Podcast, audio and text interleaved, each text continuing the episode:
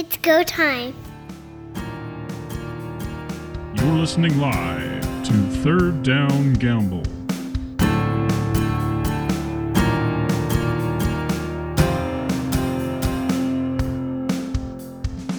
First down.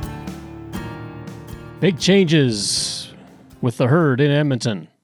Let's talk about it. Hi, everybody. Don Charbon along with Pat Mooney and Heath Graham. The Elks clean house within 48 hours of the season ending. Surprised, unexpected, expected. How's your reaction to this? Well, we've talked about it previously, and it was not really a surprise to see Brock Sunderland go.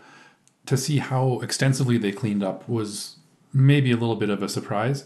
You've got a first year coach in Jamie Elizondo. Maybe the powers that be want to see him one more season, but I guess when you fire the guy that brought him in, you're going to want the next group of people running the show to be able to have their guy. And I think that's what they've done here.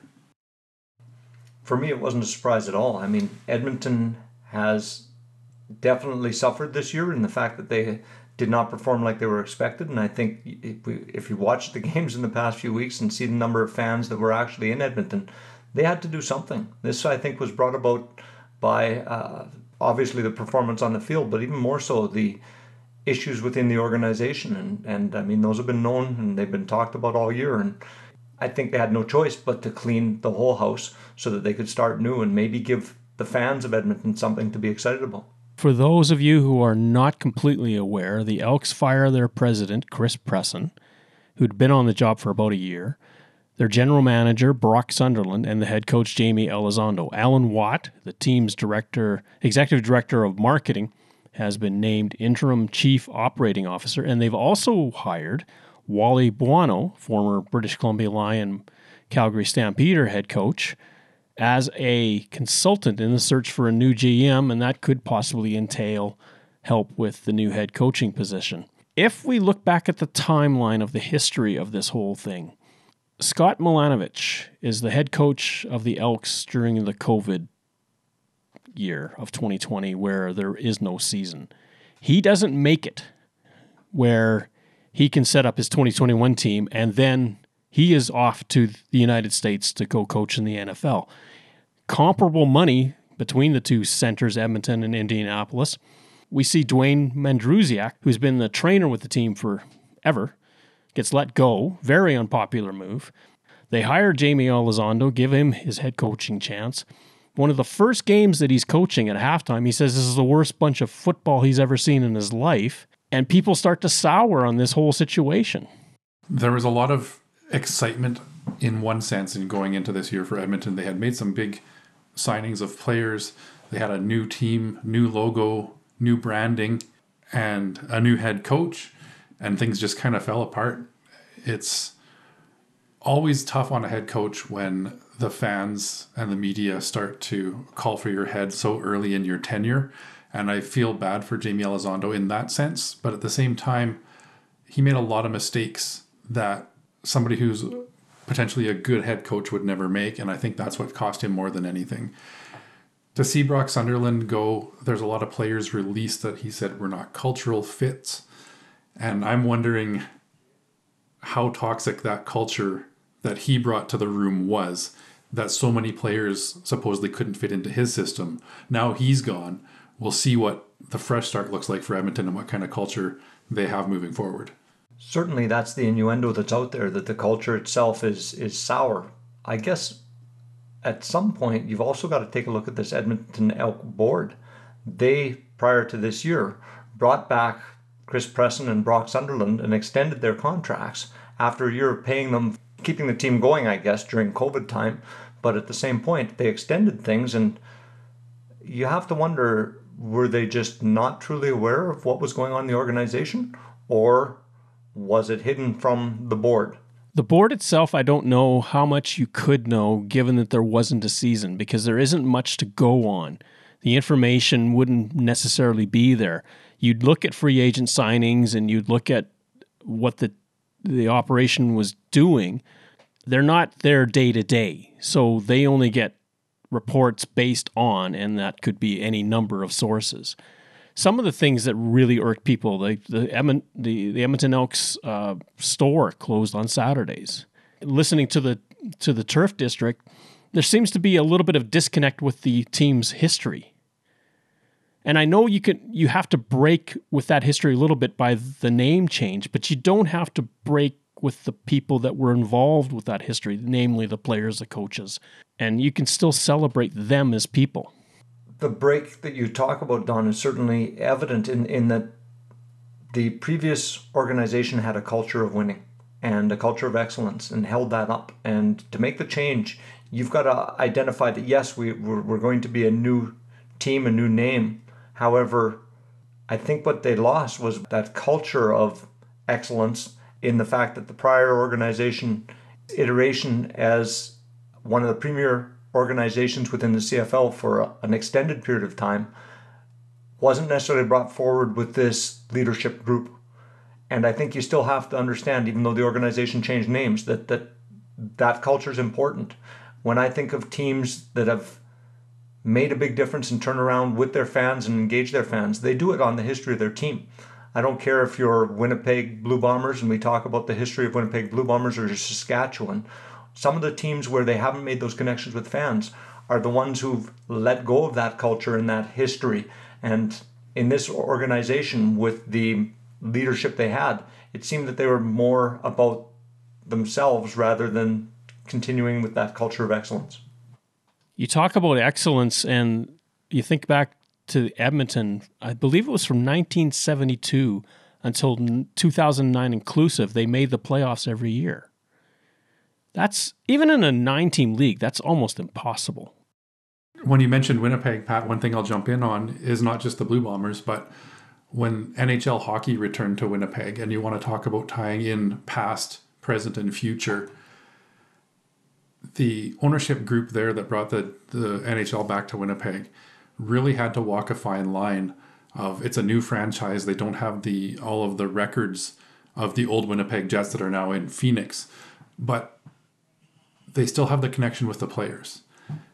Dale Hawerchuk was a big part of the Winnipeg Jets past, and they made him a part of the present. Teemu Selanne made his return to Winnipeg and was celebrated. He was still playing in the league at that time. And that's the kind of thing that I believe the Elks have kind of fallen down on with this name change, this rebranding, and the new regime. One other thing that's really curious to me, and I don't know how much the board was involved or if it was strictly Chris Presson and Brock Sunderland, but the Elks traded Trevor Harris to Montreal. Shortly thereafter, they bring in Nick Arbuckle via trade. They sign him to an extension, and he doesn't play in the remaining three or four games of the season. We look at how quickly Harris got kind of thrust into the role in Montreal, and for some reason, the Elks brought in Arbuckle, had enough faith in him to, to extend a contract, yet wouldn't play him. So I'm, I'm not quite sure what happened there. It seems like a real disconnect from the player personnel aspect of things as well. You see Nick Arbuckle in civvies on the sidelines, and people ask, why isn't he playing? What happened? And of all the places to have the opportunity to play, that's the third game in seven days. Your starting quarterback has been beaten up. Your backup, you've seen enough that you know he's not your starter. Why not bring in Arbuckle against the British Columbia Lions? Fresh face, new energy. Maybe that's a vibe that they needed for that game. And instead, he's on the sideline, never to be seen. Maybe there's more injury problem with him than anyone would ever allude to publicly. Maybe that hamstring just hasn't come back. I don't know. All I do know is he didn't play. If that's the case, though, Don, I think that the, the organization should come forward and be transparent about that. Because really, the Elks in, in the final few weeks lost a lot of, I think, their fans that would have been not their rabid fans or their, their fans that are going to stick with the team, but those that weren't 100% sure. And someone like Nick Arbuckle coming in at least gives a glimmer of hope and maybe build something towards the future. Even if he struggles, you may see him struggle with the team around him, but I think you've got to give the fan base something to reach out to. And I guess with this uh, release of, of basically all the leadership within this organization, now it's at least got people talking about what's coming forward. And I think there's opportunity for this organization to make some choices that are going to maybe move back to the culture that they once had. Well, let's touch back on Trevor Harris for a moment. If you recall, there was a time in the season where he allegedly had this neck injury. They were going to put him on the sixth game. It came out in the middle of the week, but they never put him on the sixth game. And then suddenly, within a few days, he's playing against the Blue Bombers and looking horrible doing it. And soon after, he's on his way to Montreal. Eddie Steele being pushed out of the picture, that reaches just too far when those types of things happen. There was kind of a cold shudder around that organization if you were media. You had to be careful. I think the smartest thing that they've done this week is perhaps bringing in Wally Buono as a consultant he has so much knowledge of the league. He has built two successful championship franchises, and I believe he's going to bring a lot to the table. He obviously doesn't have any interest in being a head coach or GM at this point in his life, and I think he's earned that right to uh, to pick and choose his path. A consultant of his caliber will be very valuable for Edmonton in figuring out how to move forward from this. There is a lot to be done they have to reconnect with their fan base, their season ticket base.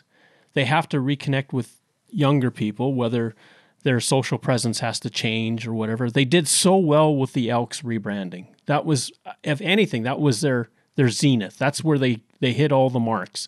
But since then, they've been stumbling to the point where a three win season and no wins at home, which is just for any franchise is just unbelievable. Even Hamilton, when they went one and seventeen, won at home that season. This team under Sunderland leadership, he was hired as GM in April of 2017, and since that time, the team has actually gone 32 wins and 36 losses. It's surprising that a board would continue to extend this general manager given the mediocrity that they had. I think for Edmonton, it's just so alien to their existence that they have such a losing record.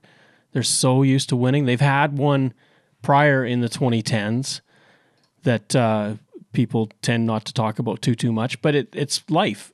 Every franchise goes through its doldrums, and I I often teased with friends that ever since Sunderland got there, they were trying to become Ottawa West. You look at all the Red Blacks that came along. I think it's important that whatever direction they go in, they do have someone who understands the history of Edmonton, who can bring, as you mentioned earlier, Don, the fan base back, because that's where you really have to win some people over. You've got to give people a, a product that they can start to get excited about. They can see development and growth in time. When you have a team that only has three wins, you know that they're probably not going to turn it around and, and be well over 500 in the next year. But you do have to see potential opportunity for growth, and whomever they do bring in has to be able to do that at all levels. Uh, you mentioned before, the president is the one who does a lot of the organizational business. So you need to come up with a new business model that's going to encourage people to get to the stadium, to be excited about the team, to be able to buy gear on a Saturday.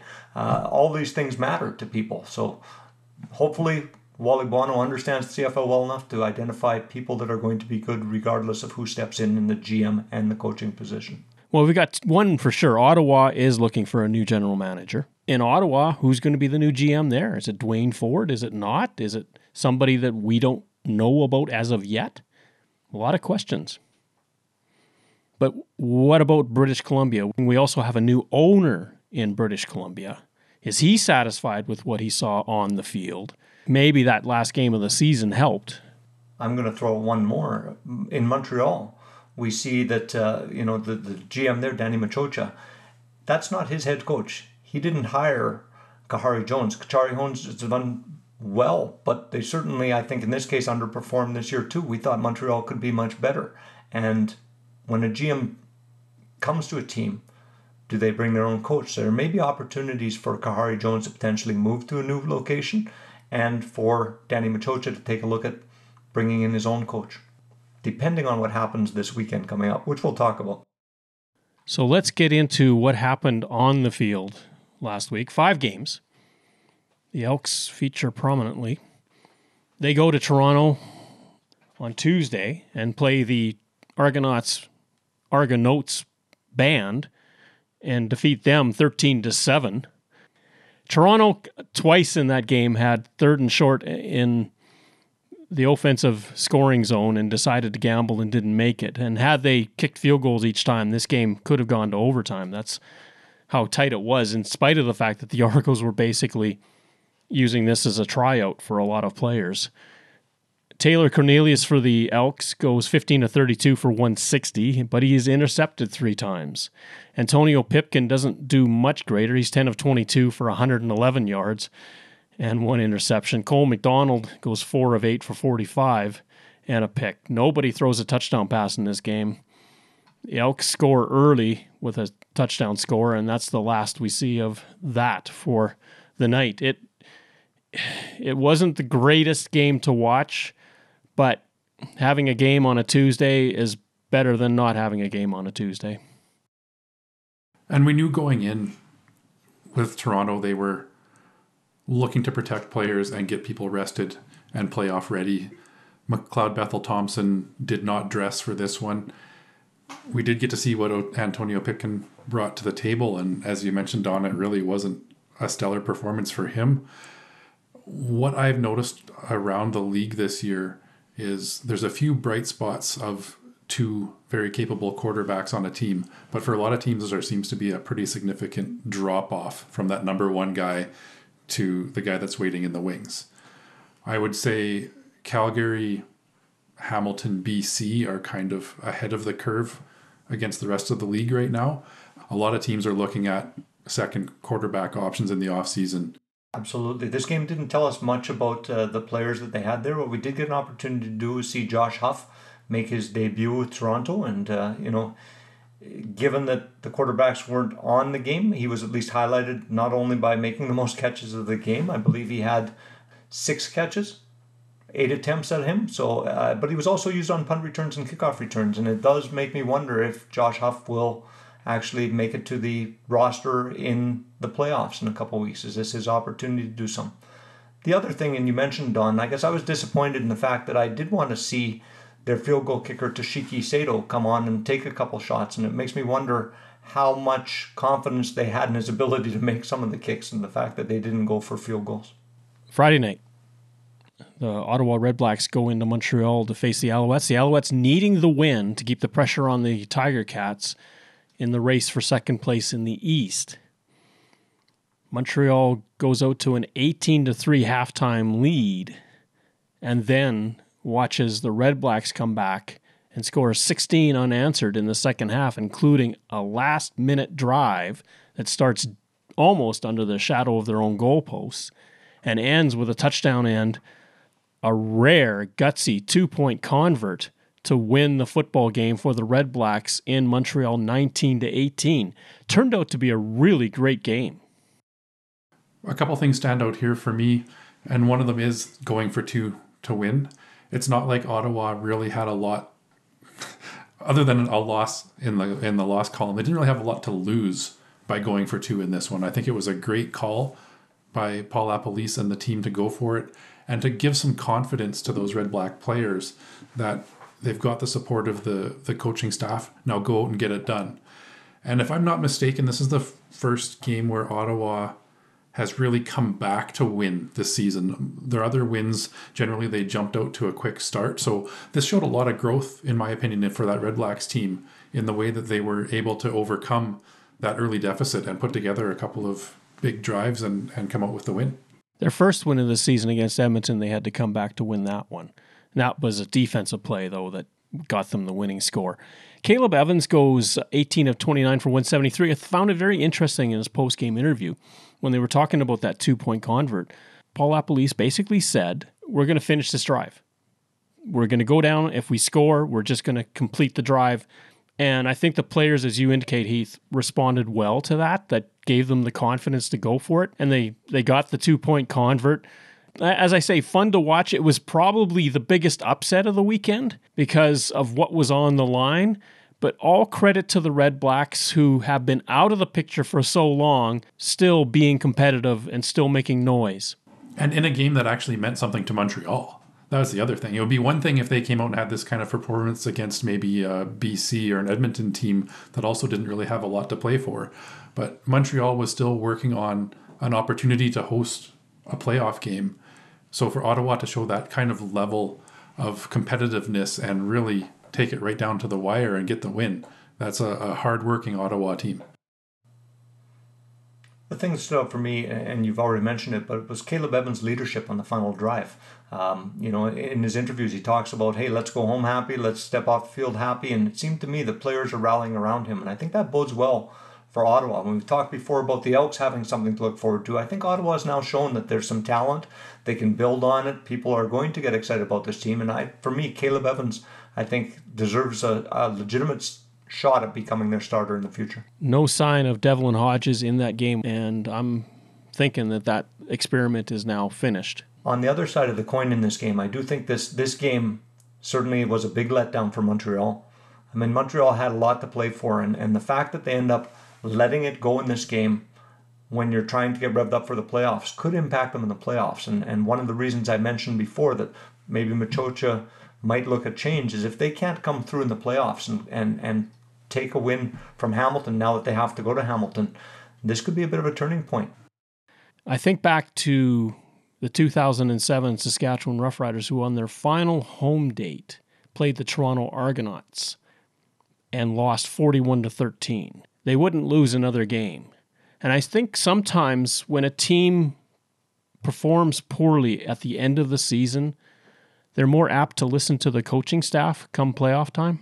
I'm certainly not counting Montreal out of the playoff picture at this point. I believe with the talent that they have on that offense, some of the strong players on that defensive line as well, it's they're they're still right in the mix in the East. When it was clear watching the game, they did rest some of their players as well. So they did take their foot off the gas a little bit, and it, it in this case, it cost them. The late game Friday, Edmonton was in BC. Edmonton, of course, finishing the three and seven circuit. BC did what they needed to do: jump on them early and jump on them off often, leading 34 to seven at halftime and cruising to a 43 to 10 win. Nathan Rourke showed that he belongs in the Canadian Football League. 23 of 34, 359 yards, one touchdown, and two interceptions. Taylor Cornelius and Dakota Prukop shared the uh, quarterbacking in Edmonton. Combined, they were 21 to 35 for 210 yards, a, uh, a touchdown, and five interceptions. Edmonton, had they got to an early lead, I think they would have been more competitive. But as soon as the score got away, the legs and the minds went with them. Absolutely. This was a really tough slug, and, and they did seem to run right out of gas in this game. And, uh, you know, credit to BC. They came out and they played extremely well and took it to them. And, and they should have won this game, and they, they did convincingly. It was a strong performance for BC that has really been struggling. They, I can't remember how many times I picked them to get off of the Schneid over the last several weeks, and they just couldn't pull out a win. So this was what I was hoping to see from BC in the last game of the season. And you're right, I think it's just a real matter of exhaustion setting in for the Edmonton Elks. Taylor Cornelius was four of 11 for 27 yards and three interceptions. I, I think he just had nothing left in the tank, unfortunately. The Lions go for over 500 yards. They they do break the losing streak. Seven in a row is out the window. The curious thing about this is that with the win, BC finishes fourth in the West. Had Edmonton won, they would have, because they had already beaten BC earlier in the season. So that puts Edmonton, with Ottawa's win, Edmonton will have the first pick overall in the 2022 draft. With a new GM and head coach to shape the future of the Edmonton Elks. Moving to Saturday, Hamilton Tiger Cats and the Saskatchewan Roughriders in another, we've got nothing to play for here game. This one was not too, too bad, though. Both teams were playing competitively on the field. Isaac Harker, though, struggled trying to get anything going with the Rough Riders. The Rough Riders were beaten 24 to 3, although Saskatchewan, Harker 16 to 23 for 150 yards. Jeremiah Masoli didn't have to do much more than what he did 17 to 21 for 223 and a touchdown. I think the shining light in all of this was Mason Fine coming off the bench and playing for the first time for Saskatchewan. Five of nine for 64, and he led them to their only points in the game. Yeah, the coach identified that this was their plan all along to have Fine come in in third quarter. Uh, certainly, watching the game, Isaac Harker was struggling, so I think it was an opportunity to see what Mason Fine was able to do, and he had a good run there. We had four passes in a row that were complete to Mitchell Picton. So they certainly showed some chemistry, which I think bodes well for the future. Mason Fine and Harker are definitely, I think, guys that the Riders can continue with. Uh, Harker in 2019, when he played one game and he brought out a win, certainly was more impressive than he was in this game. I think Jeremiah Masoli did what was expected of him. He came, kind of came in and got tuned up for the playoff run. 17 for 21, so he completed 81% of his passes. As soon as they were comfortable enough that he was feeling good, they shut him down for the rest of the game. And Dane Evans came in and, and showed admirably why Hamilton is one of those teams that has no problem going from one quarterback to the other. With the win, although they didn't need it, the Ticats finish in second in the East and will host the East semifinal. Final game of the season turned out to be a barn burner. The Winnipeg Blue Bombers and the Calgary Stampeders in McMahon Stadium. That vaunted fourth quarter defense fell apart for the second time in a row. Calgary putting up 13 points against the Blue Bombers, on a last play field goal by Rene Paredes win the game 13 to 12. A real interesting juxtaposition between the two Winnipeg Calgary matchups this year. We all know that Rene Paredes had a chance to win the game the first time around and came up short on a field goal, gets his redemption this time and gets the win. Now, one thing that I will say about Winnipeg's performance in this one again, much like Jeremiah Masoli, Zach Collaros played very limited, seven out of 10 passes for 73 yards, led the Bombers down the field into scoring position. And had it been Sean McGuire or Chris Streveler in instead of Dru Brown, it's likely a touchdown for Winnipeg, and we're not even talking about this comeback. That being said, Winnipeg did this, let this one slip away. Calgary continued to battle throughout the whole game and had a phenomenal fourth quarter and came back and got the win. That fourth quarter came off the arm of Jake Maier, 10 of 20 for 177 yards, a touchdown, and a pick. A lot of talk about the quarterbacks, Zach Collaros and Bo Levi Mitchell, whether or not they should play, because both teams were already set as to where they were going to be the next weekend. And the school of thought for Mitchell anyway. He wanted to see what the Blue Bombers defense looked like. For Collaros, get some of the rust off, make sure he's going to be ready for that West final. Mitchell, 7 of 11 for 39 yards. What does that do to Mitchell? That's got to make him head scratch a little bit that he couldn't do anything against that Blue Bombers defense, and Maier goes out there and torches him in the fourth quarter. The coach, it may cause me if I'm starting Bo Levi Mitchell, if he's struggling to be able to make that pull a little bit quicker if Calgary happens to get by Saskatchewan and meets Winnipeg once more. Going to have to give Dave Dickenson some pause going into Regina on Sunday. Which quarterback? We know that Mitchell will start, but I just wonder if that shoulder isn't there and it just didn't look like he had any zip on the ball. As he said, he needs some Michael Riley special sauce on that arm to make him go I don't know if Michael's passing any out, but he needs something because he's accurate, but he has no zip, and it takes forever for anything to get down the field off that arm. And that can lead to interceptions if you've got a, a defense with some cornerbacks and defensive backs that are prime ball hawks, and they see that ball coming out without that much zip on it. They are going to grab one and go the other way. We also have to recognized that Kadeem Carey was not on the field, and Kadeem Carey is a, a, crucial part of Calgary's offense as well. I think you know that check down pass and even his blocking was certainly missed in this game. Given that he will come back, he had a chance to rest, and he's going to be back in the games that move ahead. I think that will certainly help Bo Levi Mitchell as well. But Mitchell in this football game, the only pass he completed was the check down. That was it. He wasn't finding anybody down the field true, and it may also be a case of how much do you show before the playoffs. You you go to a vanilla offense and you just really don't show much, and it certainly was a vanilla offense. It was, but what's the value in that? Why not give Saskatchewan something to think about? You can play it that way. The opposing view would be let's not show them anything and let's not pull out some of our trick plays and things that were going to potentially help us win this game. Let's just play it even, play it straightforward so that we can put some of the nuances and wrinkles in the game that matters, which is the playoffs. It's two schools of thought. You either scare them before the game or you scare them during the game. Second down. It's playoff time in the Canadian Football League. Two games on the docket for Sunday with the Montreal Alouettes in Hamilton. And then in the West, it's the Calgary Stampeders in Regina to play the Saskatchewan Roughriders.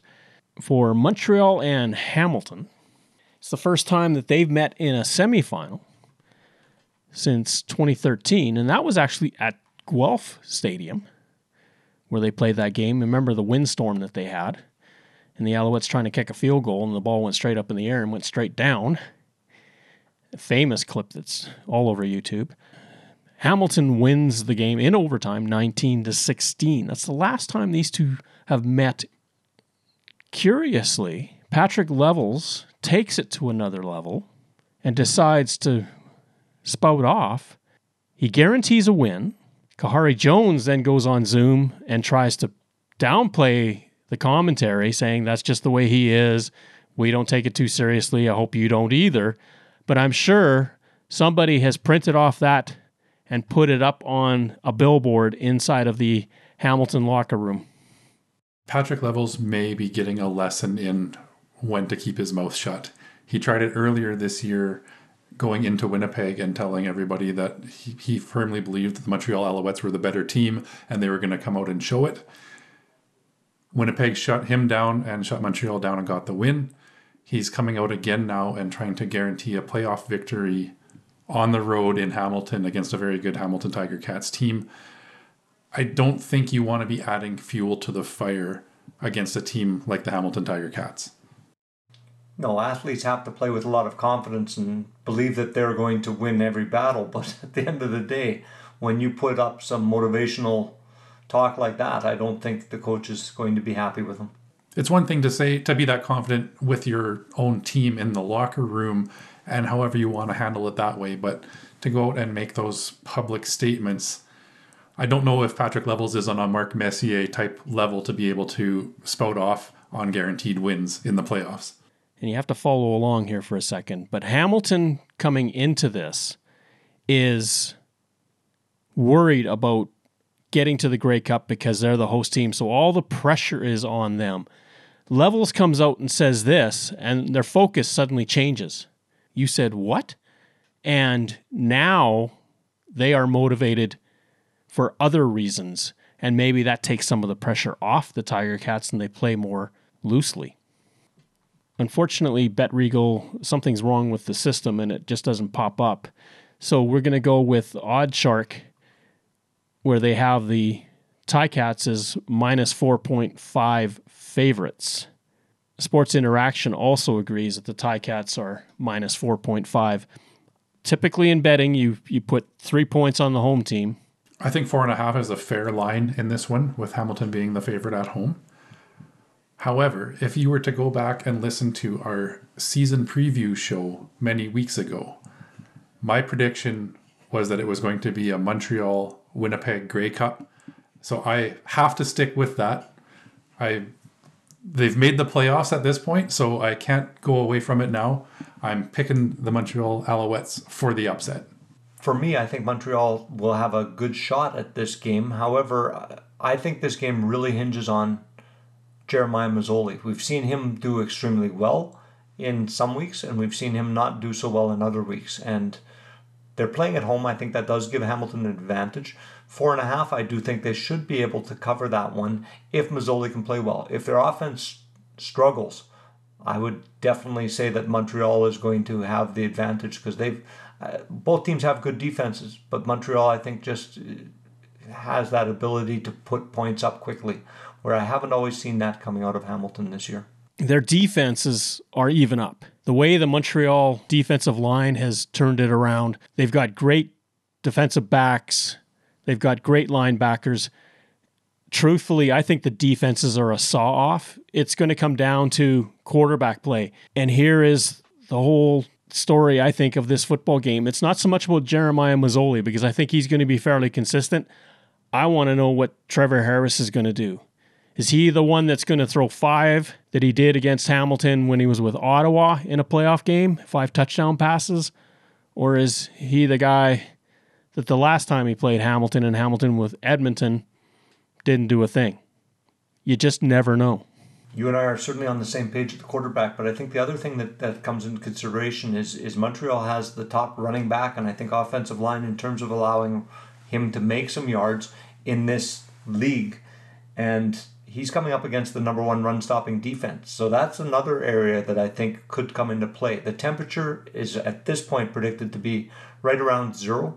So I think it's going to be great weather to play. And if that defensive line of Hamilton can step up and Jeremiah Masoli comes with that A game, I think they, they'd have the chance. And I guessing being at home, they're going to come with their A game.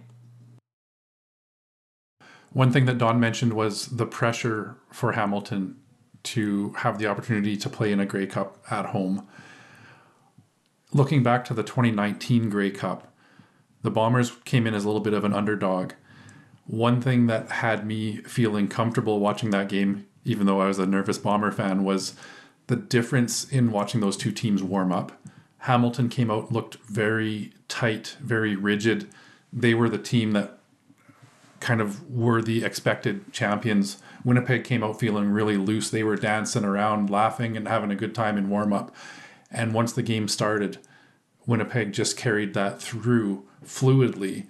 And I'm wondering if it's going to be, be maybe a similar situation this time around where Hamilton comes out with all of that pressure on them of the Grey Cup in Hamilton, coming off a very successful 2019 season and a lot of expectation going in. So I think that with all of that said, Montreal comes in a little bit more easy and carries this one through. Uh, you're right; it's a very interesting matchup between William Stanback and that Hamilton Tiger Cats defense, and I believe Stanback's going to be the difference maker for Montreal. I still think Patrick Levels gave Hamilton a pass, that they could change their focus, that the pressure comes off because now they're dealing with the Alouettes, they're not dealing with getting another game so they can get to the Grey Cup. That was a huge mistake by Levels. Yell it on the practice field, tell it to everybody in the locker room, but keep it out of the media. Now it stokes the Alouettes. They've got that to live up to. Out west, the Calgary Stampeders are playing the Saskatchewan Roughriders in Regina. Since 1960, it's only the third time the Saskatchewan and Calgary have met in a West semifinal in Regina. 1963, though technically Calgary was the second place team, but Saskatchewan did host the back end of the two game total point series. And 2007, not a lot of opportunities between these two in West semifinals in Regina. Now, they have played more often in Calgary, and they have met a lot of times in the West final. Just that little piece of trivia. Plus five, allegedly, is the forecast for Sunday. I'm still not sold on that. Even if it's close to being in the positives, I think this uh, is going to be an interesting game. I'm not a fan of playing this late in November. The Riders are 1.5 favorites, 41.5 over under. Oh, if we didn't mention it, the over under on the Alouettes Ticats game is 46.5. A lot of doubt about the Saskatchewan Roughriders, even though they went 9 and 5 this year. Well, you look at them as a, a nine and five team, but where did those losses come? Two against Winnipeg, two against Calgary. That's four of your five losses against the other two Western playoff teams. So it's still a tough road for the Saskatchewan Roughriders. It is, and I think you know that odd does show that people are concerned about Saskatchewan. As a Rider fan, I, I am too, to be honest. The offensive line we've talked about ad nauseum in our podcast, and I just am not sure that that line is going to protect Cody Fajardo and give him the time he needs to make some throws downfield because we know that Calgary can do that. Calgary is a quick strike offense, and Saskatchewan is that dink and dunk offense, and their line has to be able to dominate, and I don't think we've seen that. So the 1.5 I think is a fair line. I think 41.5 is, is a good line too because I don't see this being a high scoring game. All the games this year between these teams have been close, and uh, I do think Calgary has a chance to win this. It's really going to come down to Saskatchewan's offense and whether or not they can do something against that Calgary defense. They managed to win in Calgary, but the game in Regina, where they lost on the final play of the game on a field goal, the Roughriders offense in that fourth quarter did nothing. I think is part of the reason why people are scared is that the Roughriders haven't been able to put it together in the fourth quarter the way they did in 2019. The one thing that may sway things in the Roughriders' favor is that home field atmosphere at Mosaic Stadium. I believe a lot of Rider fans will be happy that it's not Winnipeg coming in there in a playoff game this year, and they're they're hosting somebody different. Uh, Calgary is a scary team the way that their defense has been playing lately as well. So I'm counting on the Rider fans in attendance to be loud and really give that Calgary offense fits and not be able to do what Bo Levi Mitchell likes to do. Calgary, if there's one team in the playoffs that scares just about everybody, it's them. Partly because you've got a consummate leader in Bo Levi Mitchell guiding that offense. And you've got Jake Maier, who clearly is not afraid of anything when he gets on the field. And that one two combo could really spell the difference. Kadeem Carey has been great this year. They've got help in their receiving corps. It seems like the Stampeders, who started the season at one and four, remember, and went seven and two thereafter, are the team that seems to be on the best roll going into the playoffs. So if you look at head-to-head matchups, Cody Fajardo versus Bo Levi Mitchell probably give the nod to Bo Levi Mitchell. With Jake Maier as a strong backup quarterback, if there is any kind of struggle. If you look at defense, I think you've got to give the edge to Calgary in that one as well. If you look at running backs, Kadeem Carey versus William Powell, I think the edge again goes to the Calgary Stampeders. The more I talk about this, the more it's looking like Calgary is going to be the favorite in this one. The two factors, the one I already mentioned, the home playoff atmosphere for Saskatchewan, two very, very capable place kickers in this one as well. So it's a close game coming down to a last second field goal. I like the chances of the team kicking. If you remember back to the last time Calgary was in Regina, Mitchell hits Markeith Ambles for a huge touchdown on the opening play of the game. That knocked the crowd right out of it. It, it was sort of, if we go back to our interview with Rob Vanstone, he said, if there's one quarterback that I would put my money on in a playoff game, it's Bo Levi Mitchell. We do have to give some credit to the fact that even though it's a short history, Cody Fajardo has generally played well in big games to this point. Not a long history with him, but he generally has come to play in those games. And, uh, you know, I, I do believe what Heath says. If the fans can get behind him, the atmosphere for an opposing team in Mosaic Stadium is going to be a tough atmosphere to overcome.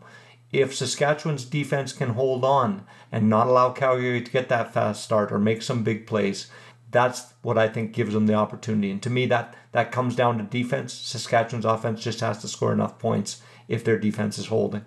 We talk about hurdles that need to be overcome. Craig Dickenson has never coached this team to a playoff victory.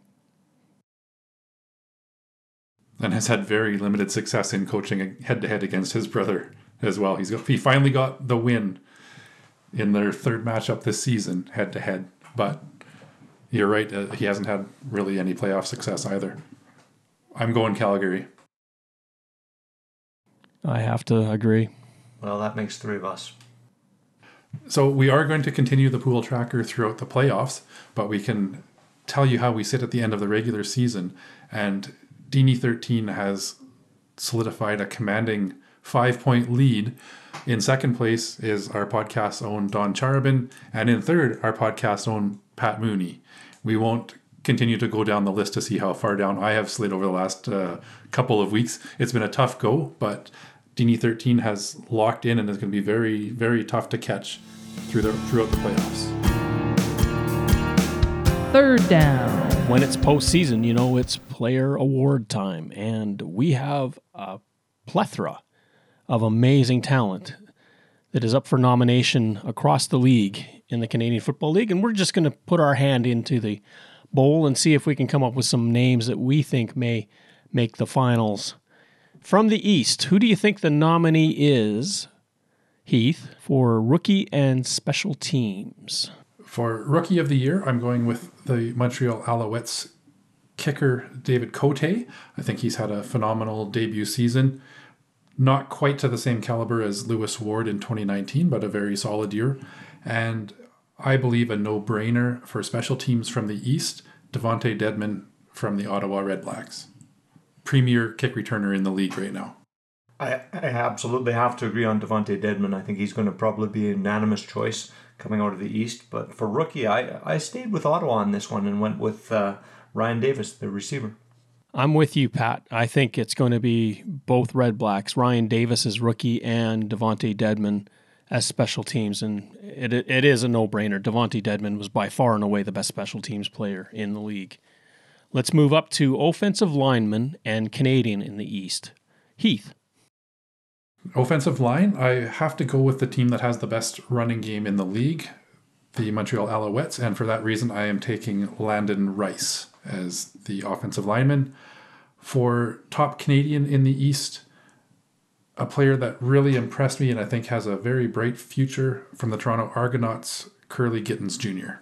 Pat. Well, that makes uh, us unanimous on this one, Heath, because that's exactly who I chose as well. Landon Rice just received an extension and certainly is worthy of it there. And uh, Gittens Jr., I think, had an outstanding year. Offensive line, I'm going to go off the board a little bit. I'm going to go with Toronto and Brandon Revenberg because of what the Argonauts were able to do on offense this year. Canadian, I have to agree. Kurleigh Gittens has had a phenomenal year with the Argonauts, and it's just almost a no brainer that he should come out of the East. Defense and MOP. Heath. Tough to shy away from either one of these two picks. With the defensive player Simoni Lawrence from the Hamilton Tiger Cats and the best running back this year in the league by far as MOP from the Montreal Alouettes, William Stanback. Pat. It looks like we are going to pick the same here once again. I certainly considered Dexter McCoil with Toronto, but uh, I think it's hard to overlook the body of work by Simoni Lawrence. He's outstanding, and, and William Stanback is the premier running back in the league. No, hands down. I think it's unanimous, although uh, I think there's going to be a lot of votes for Simoni Lawrence's MOP representative from the East. Definitely he'll be defensive, and I agree. I think William Stanback overall, although let's not forget Devonte Dedmon, Had he not been injured, what kind of numbers would he have put up ultimately? Three touchdowns on returns this year. It's pretty phenomenal. But I will finally settle on the Alouettes, William Stanback. Let's move over to the West, where we have five teams from whom to choose. Let's go with rookie and special teams. Heath?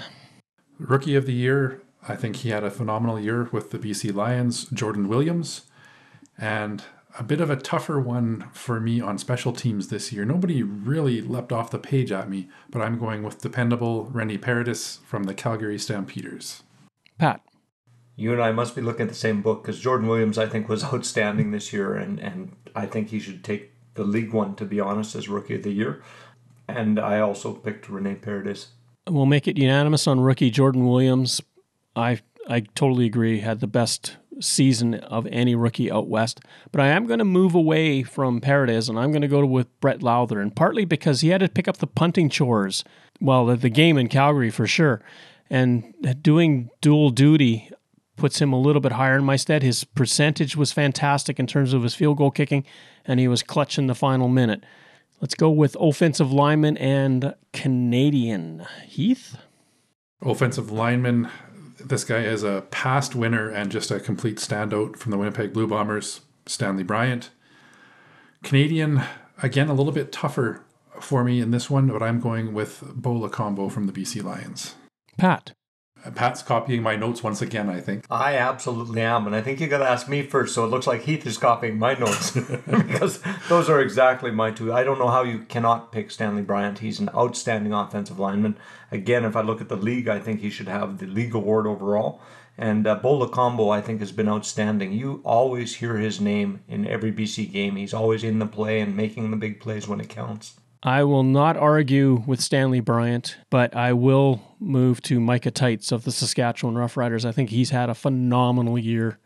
Uh, Pat, I do believe you're copying Heath, so you go to the corner and think about it for a while. Let's go to defense and MOP. May I go first? Okay, we'll see if who's copying whom now. okay. yeah, yeah. Now I'm going to see if uh, Heath happens to copy me because I'm going with two Winnipeg players here. I think Zach Collaros is going to be the MOP for the West. And uh, Adam Bighill, I don't know how you don't pick a Winnipeg Blue Bomber in this position for this award. It's interesting when we had Rob Vanstone on and we talked about MOP. We're going back almost a month ago, and we had pretty much settled on William Stanback and Zach Collaros as the runaway favorites at that point, and nothing over the last month has changed my opinion on that. Zach Collaros certainly is the MOP for the West, and even though it was tough to get out of the Winnipeg Blue Bombers as the most outstanding defensive player, as we've mentioned, Jeffcoat Jefferson, Brandon Alexander could have also easily been nominees for Winnipeg, and you wouldn't have questioned any of those picks. And not to take away from some of the other outstanding players on defense this year, I think Loucheiz Purifoy had a great year. Mike Rose had a big year. Bo Combo, as we mentioned, anybody from the West, but you've got to give the nod to Winnipeg on this one with the defense they've had this year. And Adam Bighill controls the show, so he's my defensive nominee from the West as well.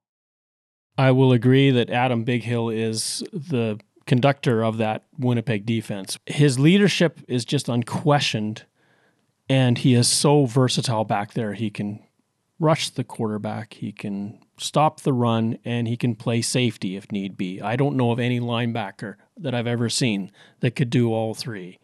MOP, I'm going to go with Lucky Whitehead. Had it not been for the broken hand, I think he was on his way. Even after he had the broken hand, he still gutted it out, went out there and played, and was a tremendous difference maker when he was on the field. All right, we'll readdress this once the league finalizes their candidates, and we'll see how we did and, and who we think is going to take home the hardware. Final thoughts. This is what we live for. The whole season is about moving into the playoffs, and I'm very excited for these games. I think they're both going to be close games and, and outstanding games. And if I didn't have to drive, I'd be glued to the TV, but I'm going to be in the stadium. Uh, looking forward to at least being in the pluses in late November. I think this is. Uh, great temperatures both in Hamilton and Saskatchewan. So I think we'll be able to see the best of what teams can put forward, and it should be a fantastic weekend of football. If you look at it traditionally, this would be Grey Cup weekend. So both Hamilton and Saskatchewan are blessed with some weather that's a lot nicer than I believe it has been when both of those cities have hosted Grey Cups in the past. So uh, I hope people take advantage of that and come out to the games and support the league. It's been a, a great season to have fought our way through the pandemic to get that product on the field and you're right pat this is what it all comes down to. This is what we have been waiting for is playoff football. Had there not been covid november the 22nd would have been grey cup sunday in regina. I don't want the cfl to take solace in the fact that it's likely going to be warm in regina on sunday. There's no need to be playing playoff games in late november. Let's get the grey cup played the first weekend of November. Fortunately, I have to go three and some hours to get to the football game, so I'm going to miss the East final. But I am really looking forward. It's such a rarity. Uh, this is only the second time that Calgary is going to be coming into Saskatchewan for a West semifinal winner take all playoff game.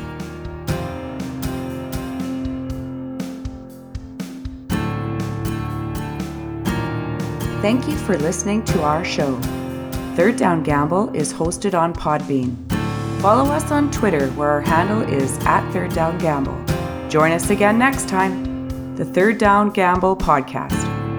Audio worth watching.